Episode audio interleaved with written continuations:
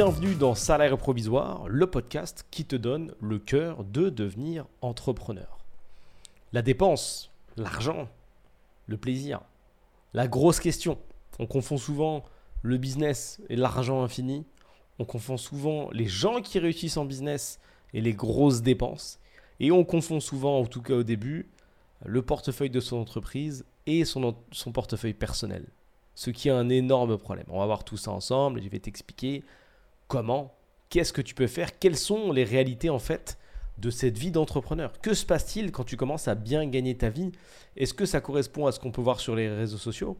Est-ce que ça veut dire que tu vas automatiquement t'acheter une Lamborghini et que ta vie sera pavée d'hôtels de luxe et de, de jacuzzi incroyables que tu pourras mettre dans ta cuisine si ça te fait plaisir? Est-ce que tu auras des robinets en or? Est-ce que tu auras euh, quelqu'un pour te frotter le dos dans la douche tous les jours à ta disposition? Peut-être, peut-être pas. Je vais commencer par te parler du début.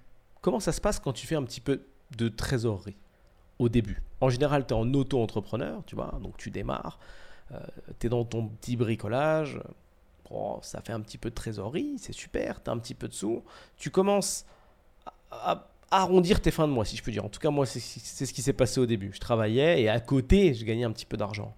200 euros, c'était bien. Je trouvais ça énorme, 200 euros. C'était vraiment pas mal.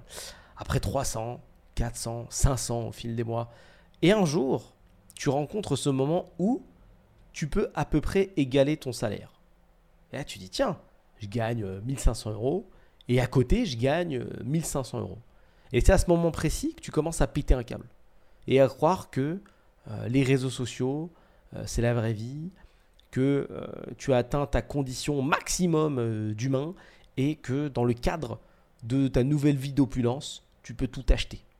C'est ce que j'ai fait pendant les premières années de, ma vie de salarié. J'ai essayé de tout acheter alors que je n'avais même pas de business. Et ensuite, lors de ces, toujours ces premières années-là, euh, lorsque j'ai commencé à faire un petit peu de trésor à côté, pareil, j'ai essayé de, tout acheter. Hein. Je dépensais 80% euh, de mon argent pour acheter n'importe quoi. J'estime que c'est un passage pas forcément obligé quand tu sais pas, mais c'est un passage qui t'attend si tu n'es pas formé sur la question et un passage que je vais, je l'espère, t'éviter si jamais tu es à peu près dans cette zone-là ou encore pire si tu es plus loin. J'ai pu rencontrer des entrepreneurs qui étaient à un niveau beaucoup plus avancé que ça et qui étaient toujours dans ce game du m'as-tu vu, du dès que je fais un petit peu d'argent, euh, je vais m'acheter euh, des trucs de luxe. Il y a un réflexe comme ça qui est d'aller de s'acheter, j'ai eu de la chance, c'était pas trop mon délire, mais qui est d'aller s'acheter des objets de luxe pour en fait singer un train de vie qui ne correspond pas à, ce que tu es en fait. Retiens bien ça. Hein. Singer un train de vie. Pourquoi tu veux t'acheter un truc de luxe aujourd'hui? Pourquoi ça t'intéresse d'aller acheter un, un, je sais pas, un portefeuille de ouf, un sac à dos de ouf, un sac tout court peut-être de ouf, une sacoche de ouf?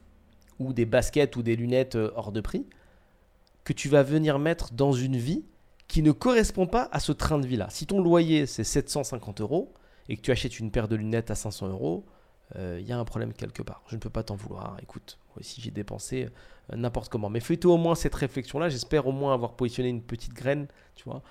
Semer une petite graine qui peut-être au moment de faire cet achat, tu vas dire attends, qu'est-ce que je suis en train de faire là? Qu'est-ce quoi? Pourquoi je. Pourquoi? Mais En fait, je suis en train de répliquer ce que je vois sur Internet. Apparemment, la vie m'a montré que la richesse égale euh, Louis Vuitton. Donc, je dois m'acheter du Louis Vuitton pour montrer que je suis riche à d'autres personnes qui, elles, rêveraient d'être riches. Donc, moi, je fais semblant grâce à cet objet. Mais en fait, non. Mais en fait, dans ma tête, oui. Mais en fait, je sais que non. Parce que je le vois. Je le vois dans mon cadre. Je le vois euh, sur mon compte bancaire. Je le vois. Donc, je me mens. Et je mens à mon entourage. Perpétuellement. Fais attention à pas tomber dans ce truc-là parce que c'est c'est difficile d'en sortir. Vraiment, vraiment, vraiment, c'est difficile d'en sortir. Donc cet argent, comment on le gère? Qu'est-ce qu'on en fait? Et qu'est-ce qui se passe quand on fait un peu de trésor? Contrairement à ce que croient les gens, quand on a fini en fait de s'amuser avec le statut auto-entrepreneur pendant quelques années, ce qui est très bien, je te félicite si tu en es à ce stade-là, je te conseille de souscrire à ce statut si ce n'est pas encore le cas et que tu as une petite activité, il faut déclarer ce que tu fais, attention petit coquin. Euh, l'argent, la trésorerie que tu vas gagner, est dans ta boîte. Ok? Il y a toujours, et je pense que ça va durer longtemps, ce défaut de perception entre chiffre d'affaires et argent sur ton compte bancaire. Personnel. Fonds personnel, chiffre d'affaires, c'est très différent. C'est pas pareil. Ok? Autre point euh, par rapport au chiffre d'affaires, le chiffre d'affaires ne correspond pas à la marge. Ok? Si je vends des produits qui coûtent 100 euros, n'importe quel produit, peu importe, c'est pour l'image, mais qu'à mon fournisseur, si par exemple j'ai un fournisseur et que je ne vends pas du service, je les paye 50 euros, ma marge est potentiellement de 50 euros. C'est-à-dire que quand j'enlève tout, l'imposition, etc., elle sera beaucoup plus basse, mais la marge brute, c'est 50 euros. Donc, si je fais un chiffre d'affaires, je t'annonce un chiffre d'affaires de 100 000 euros, ça veut dire que dans le cadre de mon entreprise, effectivement, sur cet exercice-là, 100 000 euros ont transité dans mon entreprise. Mais ça ne veut pas dire qu'à la fin, j'ai 100 000 euros. Tout dépend du taux de marge. Et souvent, les gens confondent ça. Ils entendent 100 000, ils disent Ah ouais, 100 000, waouh, tout ce que tu peux t'acheter avec 100 000 euros. Oh, truc de ouf, ça fait un quart du prix de ma maison. Waouh, c'est fou, encore 4 années comme ça, tu peux t'acheter ma. Mais non. Marge, fonds personnel, très différent. Sachez qu'on est en France, en tout cas si vous hébergez votre euh, société en France, c'est pas si facile que ça de récupérer les sous qui sont dans l'entreprise. Néanmoins, la facturation vous oblige à faire transiter cet argent par votre entreprise et pas par votre poche. Donc l'argent est facturé à votre client, on va faire simple. Cet argent, ces 1000 euros, arrivent dans votre entreprise. Une fois que c'est dans votre entreprise, vous avez un choix. Vous pouvez les laisser et faire en sorte que ça paye les frais qui sont à payer dans le cadre de votre activité. Vous pouvez les laisser pour récupérer euh, une petite partie à la fin de l'année, à, savoir ce qu'on appelle des dividendes, mais on en reparlera peut-être plus tard, ou vous pouvez vous payer. Et c'est là qu'arrive cette grande question de combien je peux me payer si j'encaisse 1000, 2000, 3000, 4000 euros? Puis-je retirer 4000 euros et me payer 4000 euros? Est-ce un choix judicieux? Est-ce que j'ai officiellement 4000 euros de salaire quand je fais 4000 euros de chiffre d'affaires? La réponse, désolé de vous décevoir, c'est non. C'est non parce que vous avez des frais fixes et c'est non parce que vous avez potentiellement des charges. Pour que tout le monde comprenne l'exemple parfaitement, tout le monde a déjà travaillé ou les auditeurs de ce podcast travaillent de manière euh, tout à fait euh, conventionnelle. Encore une fois, j'ai fait partie de l'équipe pendant très longtemps. Je gagnais 2000 euros par mois, ok, en tant que salarié.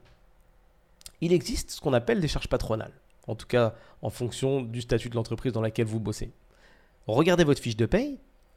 Est-ce que vous avez déjà remarqué qu'il n'y a pas marqué 2000 euros dessus? Qui a marqué 3900, euh, 3800 si jamais vous gagnez 2000 Étonnant. Hein? Il y a un nombre de charges pour les grosses boîtes qui est incroyable. Ce qui fait qu'en réalité, un patron qui veut vous donner 2000 euros par mois, vous lui coûtez quasiment le double. Vous lui coûtez quasiment 100% en fait de ce que vous allez lui prendre en termes de salaire. La dernière fois que j'ai regardé, c'était à 85%. Ok? Donc si vous coûtez 1000 euros à votre patron, enfin si vous prenez 1000 euros par mois, en fait lui il va poser 1850 pour vous donner 1000. Donc ça vous donne un ordre d'idée de ce qu'il faut facturer. Si c'était votre boîte, il faudrait faire un client à 1850 euros, même un peu plus, pour que vous puissiez vous payer 1000. Et une fois que ces 1000 arrivent sur votre compte personnel, vous avez l'IR, l'imposition sur le revenu, bien évidemment. C'est-à-dire qu'il faut déclarer, comme vous le faites tous les ans, ce que vous gagnez dans le cadre de votre activité professionnelle. Et dans le cadre de votre activité professionnelle, en fonction du montant que vous avez dégagé cette année-là sur l'exercice en cours, vous avez une imposition qui n'est pas la même. Donc, avoir une boîte gagner, enfin, générer 100 000 euros par exemple euh, de CA par mois et se dire victoire, je vais me payer 10 000 euros, n'est pas forcément une très bonne idée. Et je vous explique pourquoi.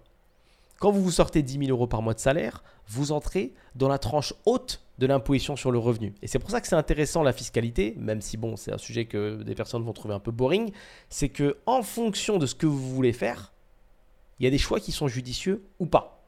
Si vous avez pour projet d'acheter quelque chose de super cher et il faut que vous puissiez justifier de gagner 10K par mois, effectivement, ça peut être intéressant de vous les sortir, même si vous êtes sur la tranche d'imposition personnelle la plus haute et que c'est l'enfer et que vous avez donné 50% de ce que vous gagnez. Mais si vous n'avez pas besoin de ces 10 000 euros et qui sont juste dédiés à Flex, c'est pas une bonne idée. C'est pas du tout une bonne idée même. Donc il y a vraiment toujours ce choix fiscal à faire en fonction d'eux. Et la stratégie, je peux vous la donner, en tout cas moi c'est celle que j'applique à titre personnel, que je fasse 20, 30, 40, 50, 100 cas d'affaires par mois, dans tous les cas, je vais me payer ce dont j'ai besoin. Tout simplement. Pour éviter d'assassiner la trésorerie de ma boîte inutilement et pour éviter de m'assassiner moi en termes d'imposition personnelle. Parce que si je m'amuse à me sortir 10K, c'est quasiment la moitié que les impôts prennent. Est-ce que tu te rends compte du truc? Tu gagnes 10 et les impôts, ils vont prendre quasiment 5. 4, 4,5, 5. Tu te rends compte tous les euros que tu gagnes, on coupe en deux, hop, moi je prends la moitié, l'autre c'est pour l'imposition. Chaud. en, général, on n'y pense pas à ça. Bah, regardez, vous rêvez de gagner 10 000 euros par mois, t'es sûr? Est-ce que tu rêves de gagner 10K par mois? Je suis pas sûr. Pourquoi? Pourquoi ce chiffre de 10K par mois? Tu l'as modélisé? Pourquoi? Qu'est-ce que. Tu as une vie à 10 000 euh, par mois? Tu vas avoir un sacré loyer quand même. Personnellement, moi, j'ai pas de, de charge fixe à cette hauteur-là. J'ai pas besoin de me sortir 10K euh, par mois. Ça sert à rien. Ça sert à rien et ce serait euh, un assassinat autant fiscal que personnel. Inutile. L'argent après, il arrive en perso, ok. Mais ce qui est génial, encore une fois, c'est qu'on a à disposition en France des fiscalistes qui peuvent t'aider ou vous aider à créer je vais utiliser un mot duquel il ne faut pas avoir peur, des montages. Et ça ne veut pas dire que c'est des trucs compliqués, qu'on va ouvrir une société aux Bahamas. On n'est pas dans un film en fait. Dans la vraie vie, il y a ce qu'on appelle les contrôles fiscaux. Ou même je dirais les contrôles fiscaux. Où il y a une personne qui va s'occuper de votre cas, ligne après ligne.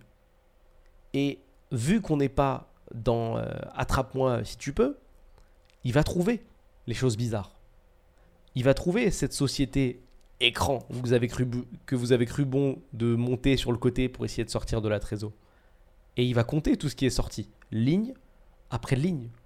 Parce que quand on a le temps, c'est ça la règle ultime, on trouve toujours des choses. Si on passe au crible toute ta vie, on va trouver des dingueries. C'est sûr. Tout n'est pas rose. Tout n'est pas parfait. Je ne suis pas parfait, tu n'es pas parfait, personne n'est parfait. Ça ne veut pas dire qu'on a tué des gens. Mais ça veut dire que quand on cherche, on peut trouver des sacrées petites choses. Et parfois, c'est des petits détails. Mais des petits détails qui peuvent coûter cher. On va aller regarder, tiens, tu utilises le service Revolut? Est-ce que tu as déclaré ton compte Revolut euh, aux impôts? Oui, non Attends, on va regarder, parce que c'est sur 3 ans. Oh mince, ça fait 3 ans que tu l'as pas déclaré. Par contre, c'est 1500 euros d'amende par année de non-déclaration. Donc juste sur ce compte Revolut, même si tu l'utilises pas, il est ouvert à l'étranger, tu dois le déclarer, ça fait 1500 par 3. Tiens, c'est ton, ta Binance ou crypto.com ou même les deux, T'as jamais déclaré. Ah bah tiens, ça fait 3 ans. Pareil, 1500 euros x 3 x 2 puisque tu avais deux comptes. Ça va très vite. Et ça, c'est le genre de résultat qu'on a quand il y a un contrôle fiscal. C'est qu'en profondeur, on va regarder les détails de ta vie si tu t'amuses trop avec l'État. Et c'est pour ça qu'on voit des gens parfois qui prennent des tremplins de ouf et dans un excès de conscience, de confiance pardon, assez incroyable, ils se croient plus forts que le système. Et ils disent Moi, je fais 100 cas par mois. Donc je suis plus fort que l'État. Et je vais gagner en cachant. Et ils cachent et ils montent des trucs et ils croient qu'ils sont plus intelligents que le système. Et un jour, il y a un mec qui toque. Bonjour, c'est pour un contrôle de toute ta vie. On va regarder un peu où ça va tes trucs. Ticket par ticket, on va les prendre et on va voir si c'est vrai. Si tu avais vraiment fait ce dîner avec Raymond le 22 à 16h30, on va appeler Raymond et on va voir s'il te connaît. Et on va voir si vous avez vraiment mangé des maquis, hein, puisque tu fais passer ça sur la boîte. J'enchaîne avec cette petite transition et voilà comment ça se passe. Quand on a une entreprise, c'est pas forcément qu'on devient plus riche. Enfin, techniquement, on peut se générer effectivement plus de salaire qu'un salarié normal, entre guillemets, ce qui veut un peu rien dire. Si tu as des besoins à hauteur de 1500 euros par mois et que c'est bon pour toi, paye-toi 1500. L'avantage, c'est que tu as une manne financière au-dessus de ta tête qui te permet d'être un peu tranquille. Et tu peux dire, bah écoute, voilà, aujourd'hui, je vais me payer euh, à partir de maintenant 1500 euros par mois, sauf que j'ai dégagé sur l'année passée 100 000. Donc ça me met confort. Je sais que j'ai une trésorerie à 6 chiffres, alors que là, je me paye à 4 chiffres. Donc c'est OK, ça me donne un petit peu d'avance, ça, euh, ça me permet d'avoir le temps. Et donc la stratégie, ce qui est utilisé par la plupart des personnes qui essayent d'être honnêtes, je l'espère, c'est de faire passer sur l'entreprise les frais euh, qui sont liés à ta boîte. OK? Un exemple tout bête, tu es locataire d'un endroit, tu bosses chez toi, tu vois, tu loues ton appartement, et il s'avère que tu utilises 50% de ton appartement, tu as un studio YouTube et tu as un bureau. Ça constitue 50% de ton appartement dans mon, dans mon exemple. Tu peux défalquer ces 50% de ton loyer en payant une partie avec ta boîte. Parce que il y a une utilisation dans le cadre professionnel. Donc c'est pour ça qu'on entre dans l'optimisation fiscale. C'est ça qu'on appelle de l'optimisation fiscale. C'est pas des calculs chiants sur Excel pour essayer d'aller gratter des trucs avec lesquels on comprend rien. C'est comment je peux intégrer un maximum de mon activité professionnelle dans mon quotidien. J'ai une voiture euh, de fonction. Effectivement, je vais payer une potentielle cote part si j'utilise à titre personnel, ce qui est tout à fait OK. Mais ça me coûtera moins cher, logiquement, de la payer avec l'entreprise ou de prendre un leasing spécifique professionnel ou de prendre une voiture qui n'est pas forcément tout à fait celle que je voulais, mais un espèce d'entre-deux que je peux faire rentrer dans ma boîte parce que c'est pas une Ferrari, mais c'est pas une poubelle non plus, mais elle est un peu middle et ça passe en termes de voiture pro, plutôt que de mettre 20, 30, 40, 50 000 d'argent personnel sur une voiture. Tu vois, c'est que des optimisations comme ça.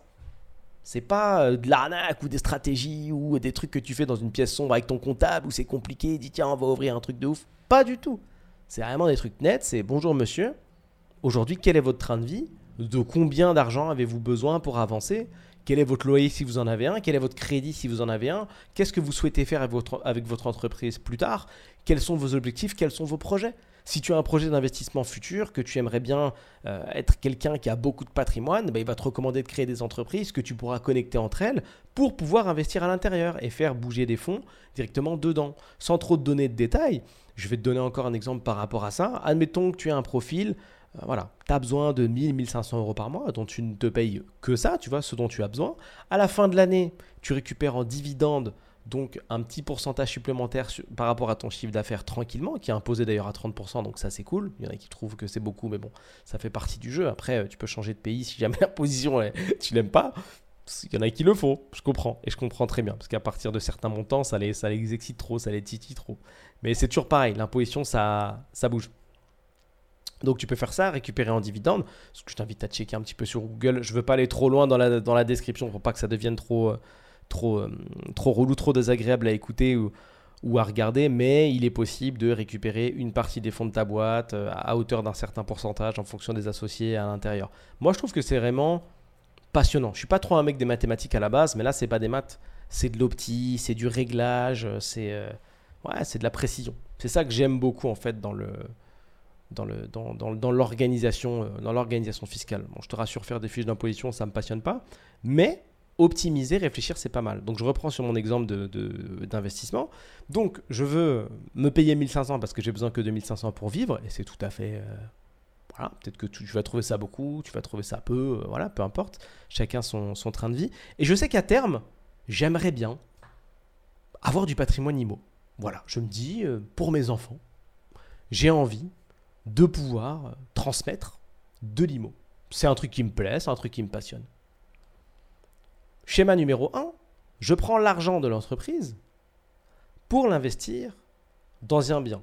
Donc rappelle-toi du chemin, entreprise, ma poche perso. Entre les deux, il y a une imposition qui est ce qu'elle est en fonction de mon statut. Je ne peux pas faire une règle magique. Hier, imposition sur le revenu à titre personnel, puisque j'ai tiré de l'argent. Donc, t'imagines bien que quand je vais prendre 10, 20, 30, 40 ou 50 000, quand ça arrive sur mon compte, euh, le, virement, il a vécu. Hein. Il est passé entre les mains de tout le monde, il reste plus grand-chose. Et cet argent, je vais le réinjecter dans un bien IMO. Donc il va dans l'autre sens. Et là, je peux peut-être commencer à faire un investissement.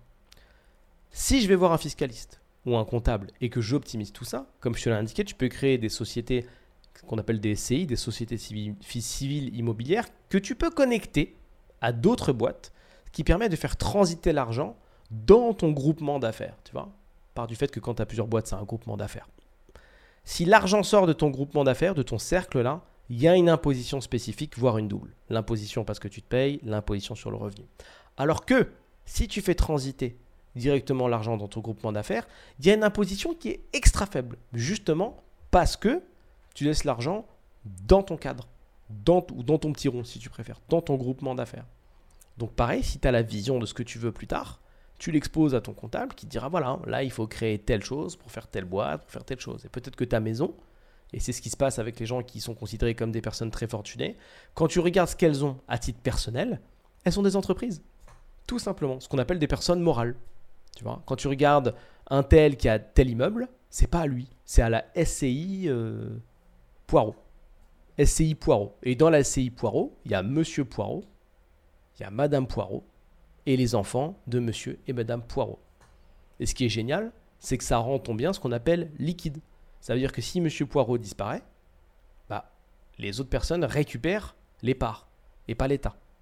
Alors que si tu mets rien en place et que tu dis écoute, moi je fais beaucoup de trésor, je me paye en direct 10 bars par mois.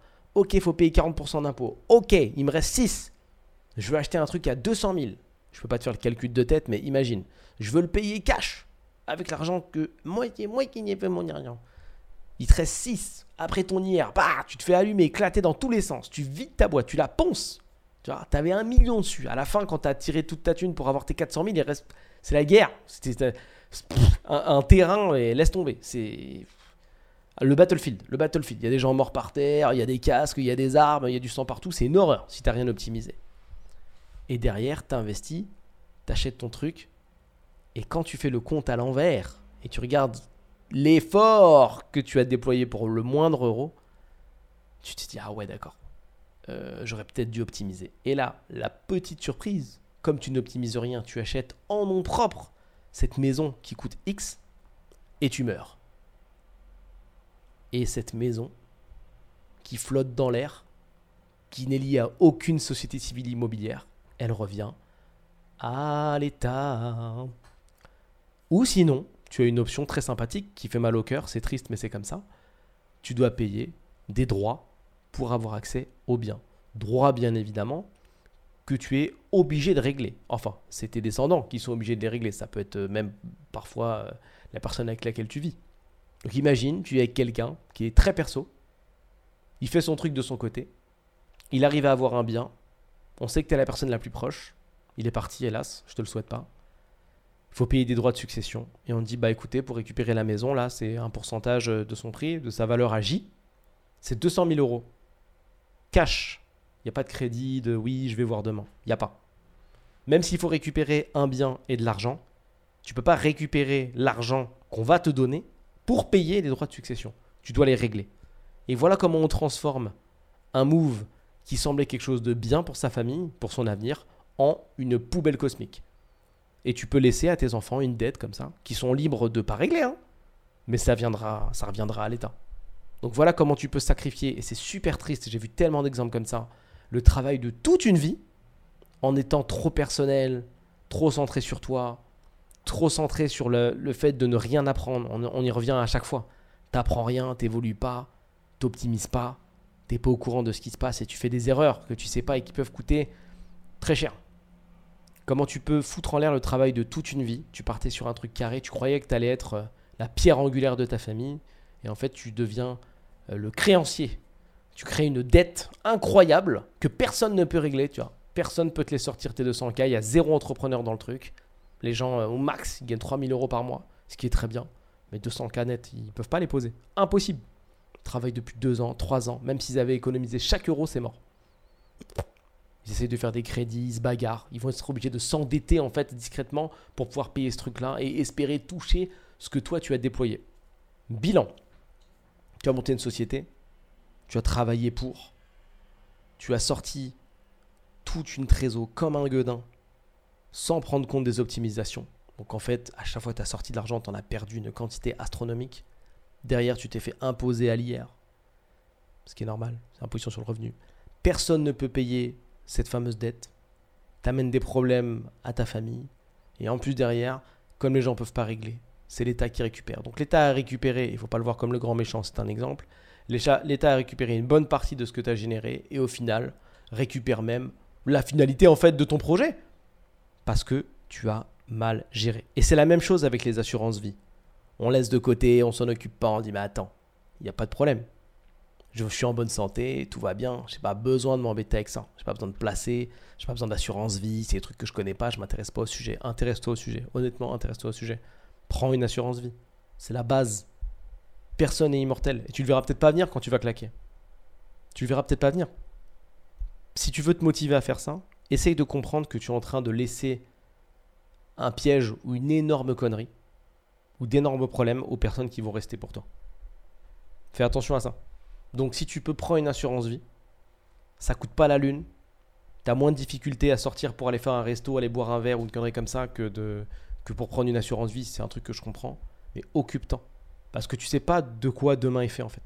Tu peux, tu peux tomber, tu peux te prendre un coup de pare-choc, tu peux, tu peux avoir un accident. Encore une fois, plein de trucs que je te souhaite pas. Mais c'est possible.